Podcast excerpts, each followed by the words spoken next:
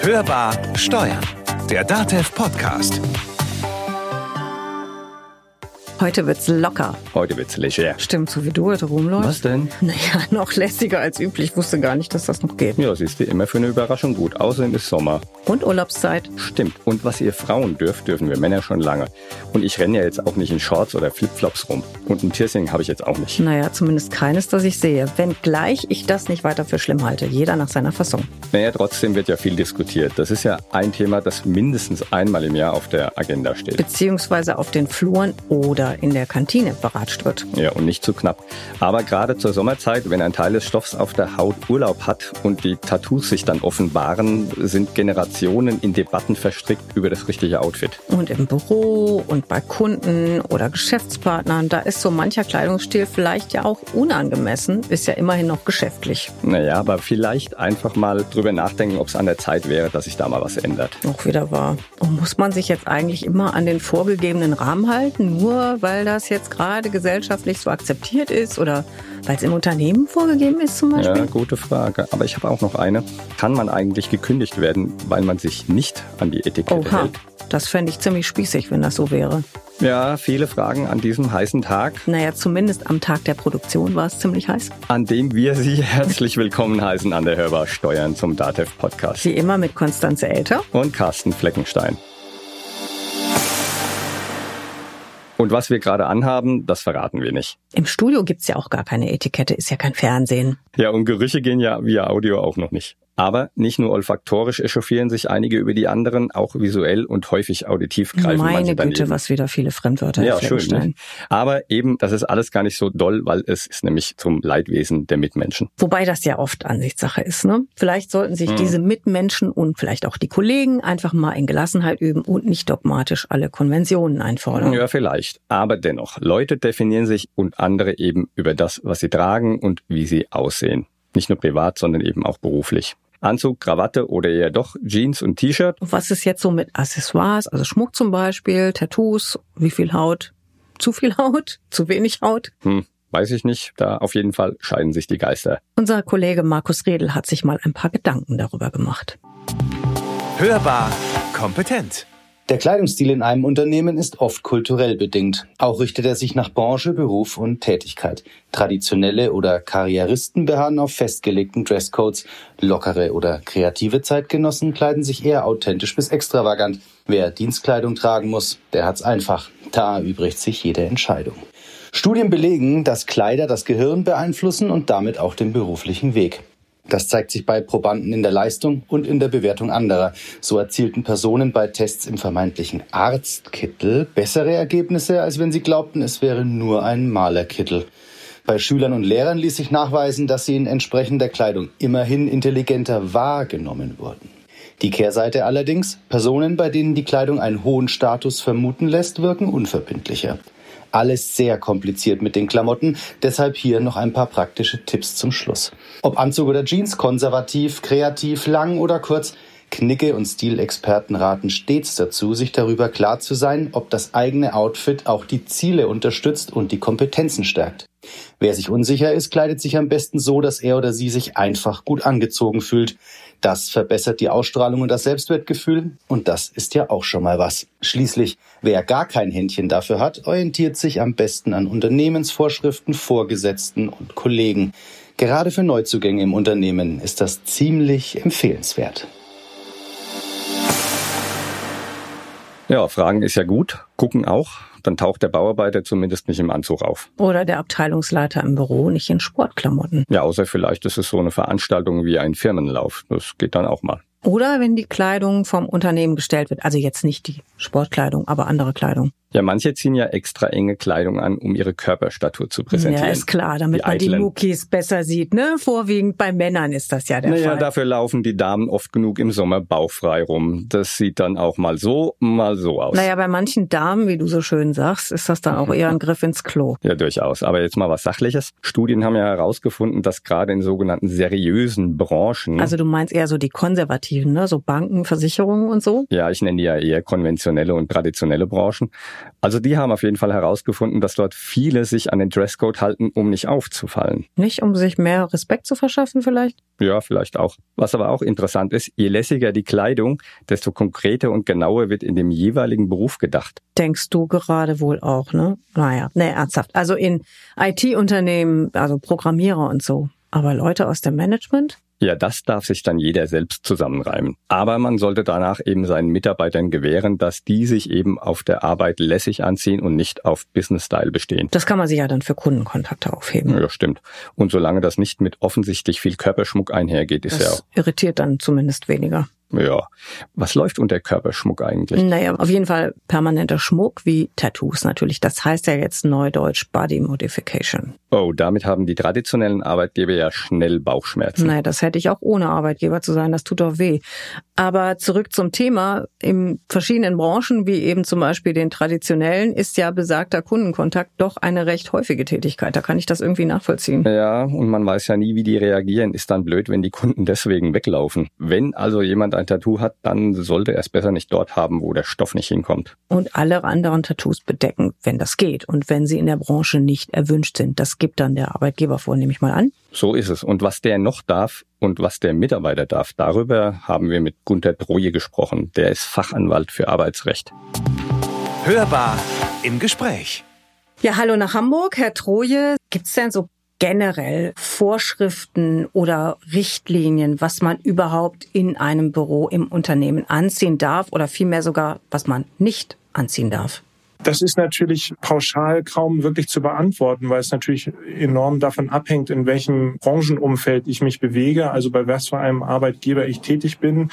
Man kann vielleicht jetzt mal die, die rechtlichen Grundlagen so vorgeben, dahingehend, dass auf der einen Seite beim Arbeitnehmer natürlich sein, sein grundrechtlich geschütztes Persönlichkeitsrecht steht, zu dem auch durchaus gehört, die Frage zu beantworten, wie er sich kleidet. Und das gilt grundsätzlich erstmal auch im beruflichen Umfeld. Auf der anderen Seite sind natürlich die Arbeitgeberinteressen zu berücksichtigen, insofern, als dass natürlich das betriebliche Interesse, also die betrieblichen Interessen des Arbeitgebers dann durch die Kleidung des Arbeitnehmers nicht geschädigt werden dürfen. Und dann gibt es auch noch den Betriebsfrieden sozusagen. Also ich darf mich im Grunde genommen auch nicht so kleiden, dass nun irgendwie alle anderen Mitarbeiter irgendwie Anstoß daran nehmen, sag ich mal, oder in ihrer Tätigkeit gestört werden. Das sind vielleicht so die drei maßgeblichen Grundinteressen, nicht? Und die man dann eben auf den Einzelfall so runterbrechen kann. Jetzt haben Sie ja gerade schon gesagt, okay, es gibt auch das Persönlichkeitsrecht. Kennen Sie denn einen Fall, wo jetzt sagen wir mal das Persönlichkeitsrecht dann auch wirklich das Direktionsrecht des Arbeitgebers schlägt? Maßgeblich ist hier vor allen Dingen immer nicht nur das Persönlichkeitsrecht, insbesondere das Grundrecht auf Religionsausübungsfreiheit. Nehmen Sie insbesondere das Beispiel der kopftuchtragenden Muslima. Das ist etwas, wo durchaus dann eben das Grundrecht der Religionsausübungsfreiheit das Direktionsrecht des Arbeitgebers in Einzelfällen schlagen kann. Das Persönlichkeitsrecht kann zum Beispiel betroffen sein in Fällen, nehmen Sie vielleicht mal die Stewardess äh, oder die Flugbegleiterin, besser gesagt, wo ja grundsätzlich Uniform oder Dienstleistungen vom Arbeitgeber vorgegeben sind. Wenn die aber so gestaltet sind, dass zum Beispiel die Flugbegleiterin darin rein optisch quasi herabgesetzt wird, dann wäre es sicherlich etwas, wo dann der Arbeitgeber nicht darauf bestehen kann, dass sie nun genau das trägt. Und umgekehrt haben Sie auch Beispiele dafür, wo das Direktionsrecht, das Persönlichkeitsrecht ja nicht außer Kraft setzt, aber wo es dann doch schon etwas wichtiger wird und der Arbeitgeber sagen kann, nee, also ich möchte, dass du dieses und jenes nicht trägst, nicht zur Schau stellst, zum Beispiel? Das gibt es natürlich tatsächlich regelmäßig, denn grundsätzlich besteht tatsächlich, wie Sie sagen, ein Direktionsrecht des Arbeitgebers, solange die betrieblichen Interessen das erfordern, zumindest einen gewissen Kleidungsstil vorzugeben.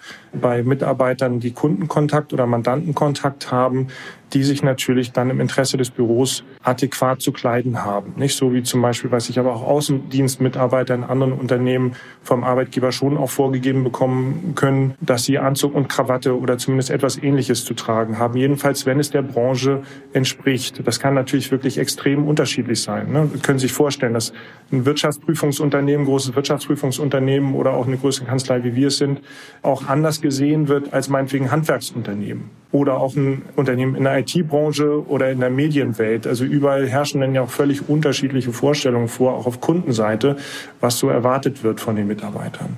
Wenn es jetzt aber vielleicht ein Unternehmen ist, das sagt, wir brauchen keine Kleiderordnung, kann dann vielleicht ein Abteilungsleiter oder eine Teamleiterin hingehen und vorschreiben, was in der jeweiligen Abteilung und dem Team angezogen wird? Ja, das ist eine sehr gute und interessante Frage. Man muss immer eben sehen, das Direktionsrecht des Arbeitgebers besteht grundsätzlich, auch was die Kleidung angeht. Dieses Direktionsrecht muss immer von betrieblichen Interessen geleitet sein. Ja, also es muss immer betriebliche Gründe geben, dafür in das Persönlichkeitsrecht des Arbeitnehmers einzugreifen. Wenn das Unternehmen selbst keine einheitliche Kleidungsordnung vorgegeben hat, dann halte ich es für schwierig, wenn einzelne Abteilungsleiter oder Teamleiter, Vorgesetzte das dann nach eigenem Gusto für sich vorgeben, beziehungsweise für ihre Mitarbeiter vorgeben, solange eben nicht diese Abteilung irgendwelche Besonderheiten aufweist. Es kann natürlich sein, dass eben eine Abteilung in besonderer Weise mit bestimmten Kunden zu tun hat als andere und dementsprechend dort im betrieblichen Interesse immer wohlgemerkt eben dann andere Kleidungsvorschriften sinnvoll und begründet sein können. Aber wenn es diese Unterschiede nicht gibt, sondern einfach so ist, dass der eine Teamleiter den Geschmack eben so und so hat und der andere findet es nicht so wichtig und das Unternehmen insgesamt es nicht wichtig findet, dann denke ich eher nein. Wenn der Arbeitgeber auf einer Kleiderordnung besteht, dann ist es ja gerade wie jetzt äh, zur Sommerzeit auch oft ein Streitpunkt. Kann er denn einfach darauf bestehen, auch wenn das extreme Temperaturen sind? Also wenn es in den Bereich der Gesundheitsbeeinträchtigung geht und äh, die Temperaturen so hoch sind, dass die Mitarbeiter eigentlich nicht mehr vernünftig arbeiten können, dann bricht hier sicherlich das Recht äh, des Mitarbeiters auf gesundheitsentsprechende Arbeit, das Direktionsrecht des Arbeitgebers. Das ist aber natürlich ganz schwer pauschal Wahl sozusagen. Ne? Und es hängt dann natürlich auch sehr davon ab, was für Alternativen dann angeboten werden. Ne? Also sicherlich muss jetzt ein Arbeitgeber nicht hinnehmen, wenn Mitarbeiter in kurzer Badeshorts und irgendwie ganz knappen Oberteilen hier sitzen.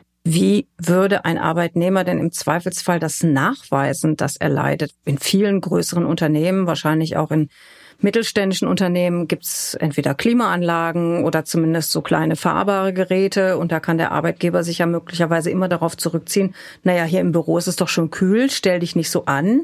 Ist es damit einfach getan oder muss er tatsächlich sagen, nee, ich akzeptiere das, dass du das jetzt gerade nicht aushältst, come as you are, wie man so schön sagt? Sie haben recht, dass das ein Problem des Arbeitnehmers ist. Ja, wenn der die Arbeit verweigert mit Verweis auf nicht zumutbare Arbeitsbedingungen, und der Arbeitgeber anschließend sich darauf beruft, du hast ja nicht gearbeitet, ich zahle dir keinen Lohn für diesen Tag, dann ist der Arbeitnehmer derjenige, der darlegen und beweisen müsste, dass die Bedingungen tatsächlich unzumutbar waren. Und deswegen, und da sprechen Sie dann tatsächlich auch einen, in der Praxis einen sehr relevanten Punkt an, kommt es eben auch oft dazu, dass Arbeitnehmer trotz dieser eigentlich nicht zumutbaren Bedingungen trotzdem weiterarbeiten weil dieser Schritt, die Arbeit dann zu verweigern, natürlich ein sehr großer ist und auch mit persönlichen Konsequenzen eben verbunden sein kann. Sie sprechen es an, persönliche Konsequenzen. Jetzt gibt es ja Mitarbeiter, die sind vielleicht auch ein bisschen rebellisch einfach, die wollen sich nicht an irgendeine Kleiderordnung halten. Womit kann der Arbeitgeber dann sanktionieren? Naja, da will ich jetzt erstmal so als Unternehmer, der ich selber ja auch bin, antworten und weniger als Arbeitsrechtler. In der Praxis wird es natürlich immer erstmal mit Gesprächen äh, versucht werden, den Arbeitnehmer dann dahin zu bringen, sich so zu verhalten, dass beide Seiten vernünftig damit leben können. Denn arbeitsrechtliche Konsequenzen, auch wenn es nicht gleich die Kündigung ist, sind ja immer nicht gerade, ich sag mal, förderlich, was ein gedeihliches Miteinander angeht, sondern meistens äh, versucht man das ja mit entsprechenden Gesprächen hinzubekommen. Wenn das aber nicht fruchten sollte, und wir haben tatsächlich eine Situation, dass der Arbeitgeber wirksam eine Vorgabe der Arbeitskleidung gemacht hat und der Arbeitnehmer das nicht befolgt, dann würde man tatsächlich eine Abmahnung, äh, ein oder zwei Abmahnungen diesbezüglich, wenn die eben nicht befolgt werden, aussprechen können und müssen. Und wenn dann der Arbeitnehmer beharrlich das weiter verweigert, dann muss er auch tatsächlich mit dem Ausspruch einer verhaltensbedingten Kündigung rechnen. Das gilt dann aber, verstehe ich Sie da recht, nur für den Fall, dass es tatsächlich eine ausdrücklich fixierte Kleiderordnung gibt. Denn es sind ja auch in vielen Unternehmen einfach so Standards gesetzt, ohne dass die irgendwo schriftlich niedergelegt wurden. Ganz genau. Also es muss in irgendeiner Form eine Anordnung, was die Kleidervorschriften angeht, geben. Äh, gut, spätestens wenn mit dem, mit dem Mitarbeiter dann gesprochen wird, äh, dass man mit seiner Kleidung nicht einverstanden ist, wird es dann eine entsprechende Weisung diesbezüglich geben. Es gibt viele Unternehmen, in denen es eben keine offizielle Kleiderordnung gibt, äh, sondern in denen im Einzelfall dann gesagt wird, also pass auf, so wie du jetzt gekleidet bist, das passt jetzt doch nicht so ganz zu unserem Auftreten, mach das doch bitte in Zukunft anders und äh, verzichte auf knappe Shorts oder kurze Röcke oder verzichte auf kurze Hosen und äh, irgend sowas. Das muss dann im Einzelfall konkretisiert werden.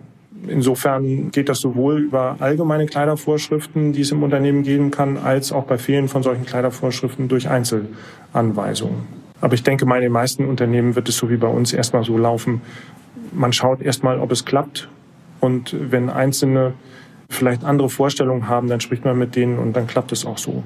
Jetzt haben wir ja schon über kurze Sommerkleidung gesprochen und auch über den religiösen Ausdruck der Kleidung. Und was wir aber noch nicht angesprochen haben, sind zum einen das Thema Körperschmuck und zum anderen auch den ideologischen Ausdruck in der Kleidung, also zum Beispiel bestimmte Aufdrucke auf T-Shirts und so weiter.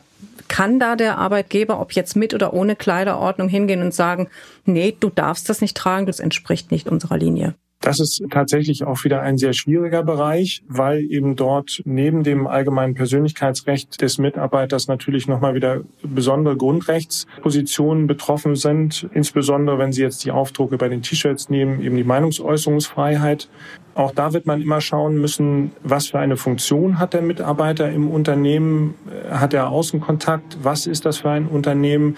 Was erwartet die Kundschaft von diesem Unternehmen für ein Auftreten und wird davon abhängig machen müssen, ob eben zum Beispiel ein Piercing erlaubt ist oder nicht. Wobei man das tatsächlich auch nicht pauschal sagen kann. Nicht, denn Tattoo ist heutzutage ganz anders angesehen und normal verbreitet, als es meinetwegen noch vor 30 Jahren war. Das sind ja auch Entwicklungen, die in Gesellschaften stattfinden.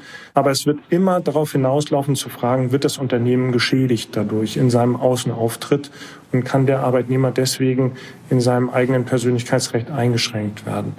Ihre andere Frage mit Aufdrucken oder ideologischen Kleidungsstücken, ich denke mal, da geht es ja vielleicht auch so ein bisschen dahin, politische Äußerungen, da geht es um die Meinungsäußerungsfreiheit, die natürlich an sich auch im Unternehmen besteht.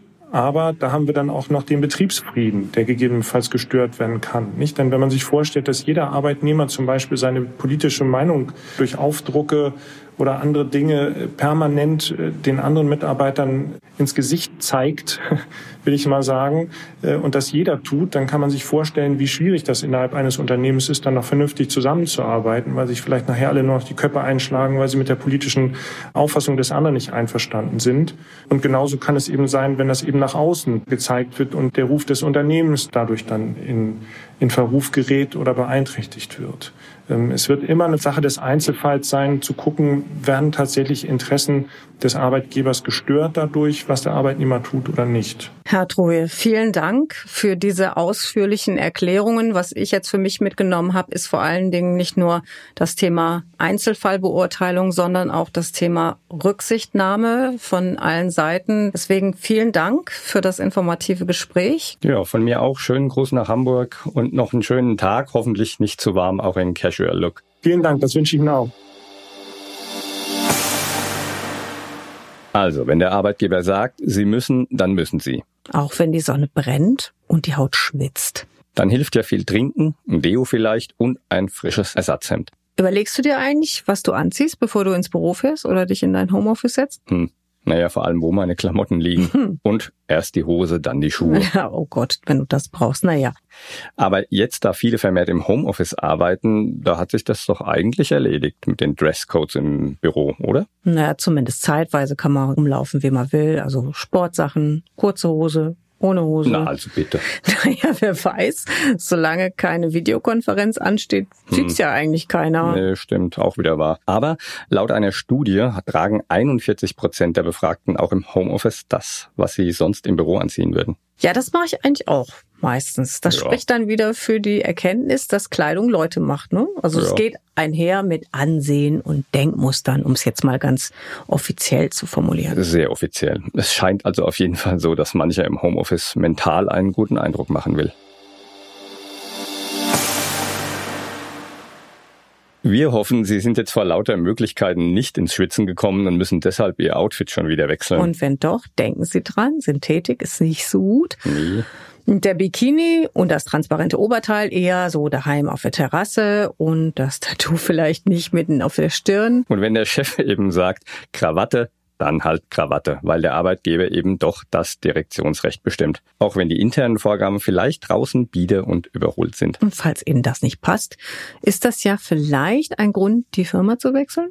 Weil Ja. es auch sonst nicht zueinander passt? Naja, also man muss ja nicht gleich wechseln.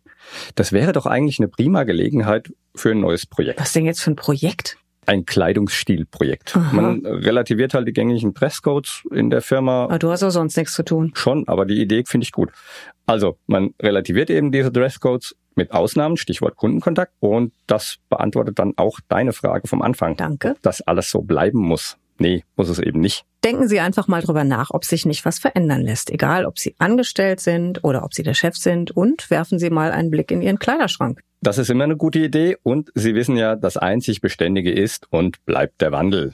Werden Sie also Vorreiter. Das wirkt sich vielleicht auch positiv auf die Mitarbeiterbindung aus. Schon wieder. Ja, haben wir übrigens eine Folge zu gemacht. Und wenn Sie da noch mal reinhören möchten, das war die Folge 36. Demnächst hörbar. Weißt du, wer auch Vorreiter ist? Nee, wer? Estland. Aha. Die sind Vorreiter in der EU, was die Digitalisierung Ach angeht. so, okay. Also zumindest im öffentlichen Bereich. Ein Großteil der Steuererklärungen wird beispielsweise online gemacht. Das hat dann auch Einfluss auf das Steuersystem. Und die Steuerberater, die es dort, so wie wir das hier kennen, nämlich gar nicht gibt. Auch interessant. Darüber und über das Steuersystem dort reden wir dann in der nächsten Folge. Das war Hörbar Steuern, der DATEV Podcast. Und wenn es Ihnen gefallen hat, dann abonnieren Sie uns, teilen Sie uns, empfehlen Sie uns weiter. Wenn Sie uns was zu sagen haben, vielleicht zum Thema Etikette oder auch zu anderen Themen, das geht natürlich unter unserer E-Mail-Adresse. Podcast.datev.de. Mein Name ist Konstanze Elter. Und mein Name ist Carsten Fleckenstein. Wir wünschen Ihnen eine gute Zeit, Bleiben Sie optimistisch gut angezogen. und hören Sie wieder rein. Hörbar Steuern. Der DATEV Podcast.